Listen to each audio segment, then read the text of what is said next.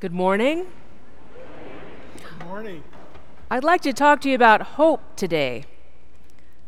This kind of hope. Always be ready to make your defense to anyone who demands from you an accounting for the hope that is in you. Now, the gospel that we've just read probably sounded a little off because it is. It is the gospel from the Last Supper in John, the gospel of love, as you heard. If you love me, you will keep my commandments, Jesus says. The commandment of Jesus is to love one another as I have loved you. Greater love has no one than to lay down his life for his friends. Jesus calls us friends. I invite you today to hear this reading in the context in which it is offered. Jesus is not on the top of a mountain or standing in a boat in the Sea of Galilee, projecting his voice or shouting to a great multitude. He sits today with his disciples at a meal for the very last time. Judas will speak next in the following verses, if you're following along in John. Philip and Thomas have asked him to please be more clear. What do you mean? They're asking. The urgency of the moment is heavy in the air. The sadness of being in Jerusalem, where Jesus is known and wanted. Violence is coming, and they are so small. How can they stand? These are his words of comfort. His name for the Spirit of Pentecost, the advocate, it says, like a lawyer. One to stand up for you in the courts of judgment. The advocate will come to you, he says to them, as they are probably wondering how they will defend him, or how he will defend himself if he is arrested. This arrest has hung over him his entire life. Herod sought his life in those first years, and here it will end with another Herod and Pilate. Why have we turned backwards in the Bible on this 6th Sunday after Easter? To hear Jesus' promise that we followers of Jesus, like his very children, will not be left as orphans, he says, so peculiarly. Orphans, he says, is what it will feel like without him. But we will be not be left as orphans, but will have an advocate. It's an interesting idea for an orphan to have a lawyer, but there we are. And this is the story of the beginning of the church.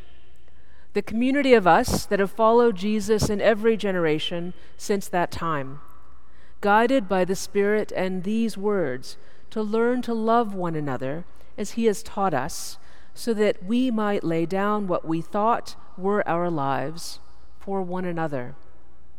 Now, these are just enormous ideas, like Paul speaking to the Athenians today about the unknown God, naming the unnameable God, the one in whom he writes the poets, right? The Greek poets, not the Christian poets, in whom we live and move and have our being.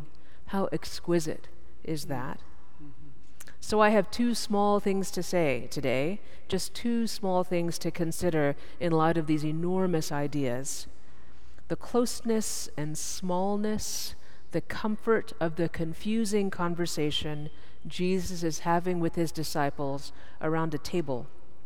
The importance of paying attention and staying present to the particular, what might seem like the distractions of your life in the world, the small things. When you stay there, you are not missing the point. You might just be inviting the Spirit to awaken in you a deep knowing. So consider waiting there.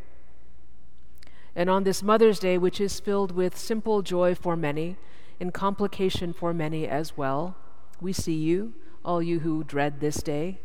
We love you as you deserve to be loved and you desire to love. And I want to say just one thing about Mother's Day and where it comes from in this country. The economist Amartya Sen writes that it's not enough to give people hope in a grand vision that will save them, like the kingdom of God or heaven or utopia, an ideal state of things that they will never see. People need to know what to do with the choices they have in front of them right now, how to act. That is what hope is, the small and the day-to-day. We need to know not just that there are some good stories in this great book, that God's promises have been passed down through generations, that we are people of hope. We actually need to learn to love one another right now. Yes. These are the small acts that will unleash hope in us. So we sit with people when they are not well. We stay when our friends are afraid. We touch a hand. We whisper a prayer. We sing a song. We share a meal. We call. We text. We show up. We sit in the grass. We remember. We remake. We get the wheelchair and take the patient to the festival. We choose to live together when all of the forces of this time would tell us to hide. That impulse in you is of God. It is an unleashing of hope, maybe inarticulate, maybe just the action, but it is hope. It is the Spirit alive in you. Jesus' promise to his disciples is that someone who knows how things work is coming, and you will not be left alone. I know for me, that's when I call my mom, when I don't know how things are going to work, when I don't know what to do next, and I'm so fortunate to be 50, still get to call my mom, right? I might not always agree and probably rarely do what she suggests, but I do wonder what she will say, right? Which means I open up my fears to someone else. I feel safe there. I hope. Mother's Day has such an interesting history in this country. In the church in England, Mothering Sunday has to do with either going back to the mother church, which is your home parish, or for working children, factory or farm labor children, returning to their parents' home on Mothering Sunday.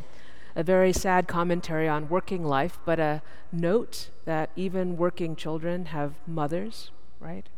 Bizarrely mirrored today in children at work in factories and fields, we are learning in this nation right now, legally, horribly. And Mother's Day has always been like that, not simply a sappy sweet, and I really like sappy sweet, so no critique from me there, but not simply a sappy sweet honoring of our own mothers or of our own motherhood. And I hope you have a great brunch if you get to go. But Mother's Day has always been a pointing to mothers and children, and what we would care about in the world if we were all mothers to all children. On June 2nd, 1872, Julia Ward Howe organized the first Mother's Day in this country in New York City. It was a brand new idea, and she did so for the next decade of her life, inviting mothers to work for peace for one day of the year. She organized this in response to the carnage of war in her lifetime, particularly the Civil War, and the futility of men simply dying from disease, from lack of hygiene in camps. We could use this same energy for death from guns.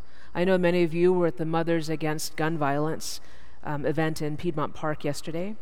Like Mothers Against Drunk Driving in my teenage years, a movement of mothers, not because we as a nation care more what mothers think, though we should, clearly we don't, but as an attempt to break through the noise of the standstill of our politics, not above or around, but straight through, a way that regardless of your gender, whether you have a mother, are a mother or not, we ask to be seen as people who make and support life together, to see every victim and every perpetrator as a beloved child of some mother.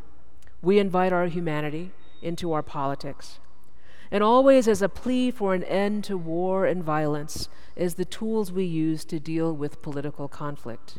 This is one of the ways we love one another, as God has loved us, to protect as well as we can, in all the ways we can, everyone. But it starts very small, in the reality of the moment that we are in right now. Jesus sits today with his friends around a table and tells them he is leaving them. And without him, they will feel as though they have lost all of their parents. That is how he felt about them, about you, as protecting, nurturing, emotionally caught up in all of your decisions, noticing the way you do that thing just like your mother or father or uncle or aunt, birth or adoptive parent or guardian, however your perfect family is organized. And in that closeness, Jesus says, I will never leave you alone. Among his final promises, I will be with you always. You will have an advocate. So please let us be known for our love for one another in all the ways that we can, a small thing that we do together to unleash the hope that is in us.